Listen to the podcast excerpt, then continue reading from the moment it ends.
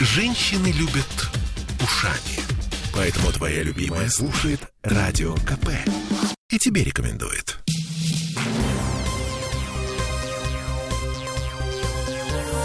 Темы дня.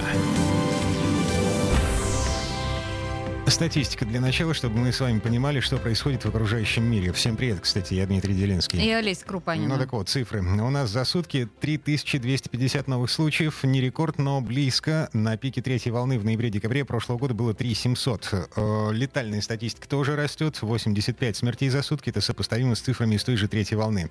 И здесь стоит отметить, что в ноябре-декабре э, прошлого года никакой вакцинации у нас не было. Сейчас есть. Но Россия на 96-м месте в мире по доле привитого населения. 32% жителей нашей страны сделали прививки.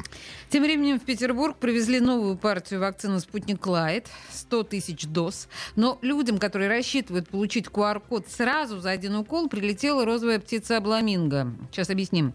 Еще в конце прошлой недели, когда стало известно, что Лайт в Петербурге закончился, представитель городского центра медицинской профилактики Андрей Бережной говорил нам вот такие вот слова.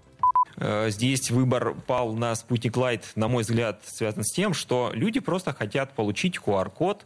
Это быстро, удобно, однократное введение. Ну, естественно. Ну, ну это не совсем правильно. У нас спутник Лайт все-таки рекомендован в первую очередь для переболевших коронавирусной инфекцией, а также ранее вакцинированным. Кто же все-таки хочет первично привиться, то все-таки лучше, чтобы и более защищен был организм, то есть бустерная э, вторая доза э, второго компонента. То есть я все-таки рекомендую прививаться двухкомпонентной вакциной, если все-таки человек э, ранее не вакцинировался и не болел. И не стоит гоняться за этим спутником Light для получения QR-кода. Это Андрей Бережной, э, представитель городского центра медицинской профилактики. Эти слова прозвучали в прошлую пятницу. А сегодня, собственно, все. Минздрав выпустил новую версию рекомендаций по вакцинации от коронавируса, и там черным по белому написано, что спутник Лайт можно использовать только для пациентов, переболевших коронавирусом не менее 6 месяцев назад, и для ранее привитых петербуржцев, которые спустя полгода пришли на вакцинацию, ревакцинацию. То есть, а, если перед вами стоит задача получить QR-код, что называется, с нуля, Добро пожаловать. Первый укол сейчас, второй через три недели. И только после этого вы получите сертификат о вакцинации. Если заморочиться и начать процедуру сегодня в каком-нибудь торговом центре без предварительной записи, можно успеть до конца ноября. Я напомню, без QR-кода в ближайшее время будет сложно вести полноценную жизнь. В декабре людей без иммунитета или медотвода начнут отстранять от работы на как бы якобы совершенно законных основаниях. А теперь давайте о том, как Петербург пережил первые выходные локдауна. У нас на связи коллега Сергей Волчков, человек, который который ходил по барам в центре города. Господи, Сережа. Добрый, добрый. Привет. Именно так все и было. А, ну, во-первых, ты еще жив. Ну как? Я, я еще жив, да, я очень расстроен увиденным, если честно. Что такое? Не пустили тебя в бары никуда? Да, да, пустили. Пустили? Везде.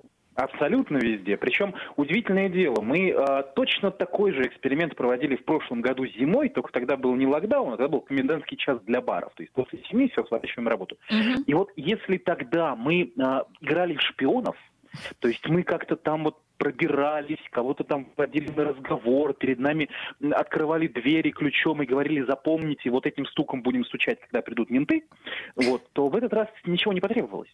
То есть, на- например, мы побыли в улице Думской, и Думская жила абсолютно так же, как она жила. То есть э, люди даже не закрывали двери Да и ты что? не э, уменьшали громкость музыки. Да, то есть на Думской никакого локдауна не было в менее. А ты только на Думской был или еще куда-нибудь ходил? Ну, на Думской, я понимаю, там центральная станция, тебе было интересно, как она работает. А где ты еще? Минуточку. Центральное... Это же гейское я заведение. запомню этого. Это я запомню, Тут просто у Ничего, Димы ничего. стекло лицо. Ладно, это был троллинг. Ничего, э, будут, будут у нас с тобой совместные эфиры еще, да. Я поняла, ты отыграешься. Ну так чего, чего, чего? Ты только на Думской был или ходил там куда-нибудь на Рубинштейна, на А, Жуковского? Рубинштейна то же самое, Да? только чуть-чуть э, поскромнее, скажем так. Там все-таки, ну, наверное, пред- ну, нет, там и, а, как бы и бары получше. Ну, в это том правда. плане, что еще, еще в прошлом году там все-таки большинство соблюдало закон, потому что там есть ассоциация баров и ресторанов Рубинштейна. Э, Вот. э, На Рубинштейна получше. На Садовой нашлось э, одно, по крайней мере, заведение, которое работало мало того, что... Ну, оно собиралось работать после полуночи, там еще и курили кальяны. Кальяны тоже нельзя, на, на всякий случай напоминаю. Ну и, в общем-то, официально, кстати говоря, ходил параллельно с нами еще комитет по контролю за имуществом вместе с полицией и Роспотребнадзором. Так вот, они выявили шесть нарушений на шести разных улицах. И что, и, и, и что было? Вот выявлялось это нарушение. Дальше какие происходили штуки? Вот это на самом деле интересная штука, потому что в одном э, баре, который незаконно работает, может комиссия провести до четырех часов. Потому что э, сначала нужно зайти Роспотребнадзору на кухню, выявить там все нарушения, задокументировать, сфотографировать, взять объяснительные. И вот все эти процедуры, они длятся очень-очень долго. И, собственно, это э, главный ответ на вопрос, почему не взять, не закрыть чертовую матерь Думскую. Почему вот не прийти туда и не устроить гигантский рейд. Ограниченные ресурсы. Но просто пока один бар закрывают, 4 часа подряд, 4 часа, чтобы просто выгнать всех на улицу и опечатать его. И то не факт, что потом не придут и не распечатают обратно. И соседние бары, бары уже... эти 4 часа могут совершенно спокойно работать совершенно спокойно, и более того, мы это наблюдали своими глазами. На конюшенной площади там есть э, гигантское пространство барное, где их несколько, минимум пять штук. И вот пока в одном баре, э, ну просто абсурд, в одном баре работает комиссия, угу. люди выходят из этого бара, такая гигантская змея человеческая э, вытекает из дверей и затекает в соседний. Ну, слушай, вообще в этом есть определенная э, ирония, учитывая сам абсурд э, 121-го постановления последнего. И идея закрывать бары, как мы знаем, она не самая разумная и не самая, в общем, ну, адекватная по большому счету. Поэтому то, что происходит сейчас, это подстать тому абсурду, который принял административный ресурс. Алис, мы много с тобой уже спорили на эту тему, но это надолго. У нас нет столько эфирного времени опять. Это очень жалко. Слушай, а скажи мне, пожалуйста, а люди, которые были посетителями в этих барах, э, они там прости, это, наверное, очень глупый вопрос, но был ли, может быть, кто-то в масках? Или какой контингент был? Заржал Дима. Э, слушайте, минуточку. Бухали в масках. В эти выходные мы с вами пережили Хэллоуин. Я представляю себе, в каких масках были люди, в масках кого и чего. Кстати, в таких масках были, на самом деле были, да, ходила всякая нечисть в прямом переносном смысле этого слова по Петербургу.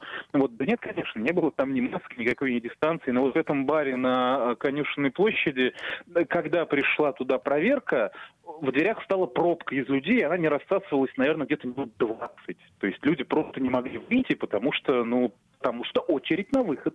Это к вопросу о э, санитарной дистанции. Ну, с другой стороны, э, кого не спроси, практически все говорят, что мы вакцинированы. То есть мы вакцинированные, мы ими, а, большинство, правда, не по собственной воле, кого-то там на работе заставили. Насильно. Там... Догнали да, и да, снова да, вакцинировали. Да, да, да да, и всадили, в общем-то, иглу, куда пришлось. Но практически все говорят, что они вакцинированы, очень недоумевают. Мы же вакцинировались. Почему mm-hmm. мы должны сидеть дома? Почему мы не можем э, сходить выпить в Хэллоуин? Вот. Но я не буду говорить, что я думаю на этот счет, потому что мы с тобой все-таки сейчас опять заспорим. Да, мы обязательно заспорим, это понятно. Но если говорить о вакцинации, то только что мы с Димой сказали, что 32% жителей страны вакцинированы. Треть а, это в целом Всего треть. по стране. В Петербурге ситуация как-то получше немножко. Ну, не У нас намного. Миллион, миллион восемьсот. Да. 62. Ну, все равно не каждый. Да, надо 80. Ну, как бы... Да. Есть куда стремиться.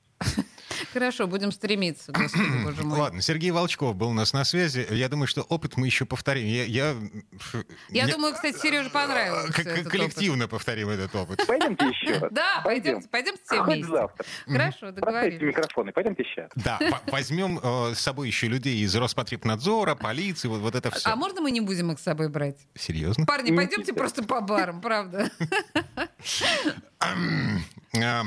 Сергей, Сергей Волчков. Хорошего вечера, Сереж.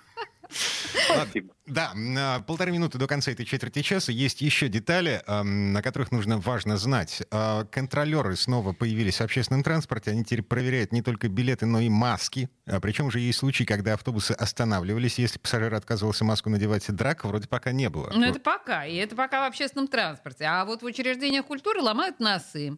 Про субботнюю историю в Эрмитаже все слышали. А в воскресенье человек попытался попасть на спектакль «Лето в дурачок» в театре кукол без QR-кода. Его не пустили, а когда охранник отлучился в уборную, этот человек попытался просочиться в фойе. В результате упал, поцарапал лицо и закончил вечер в полиции. Ну, хорошо не расчленили.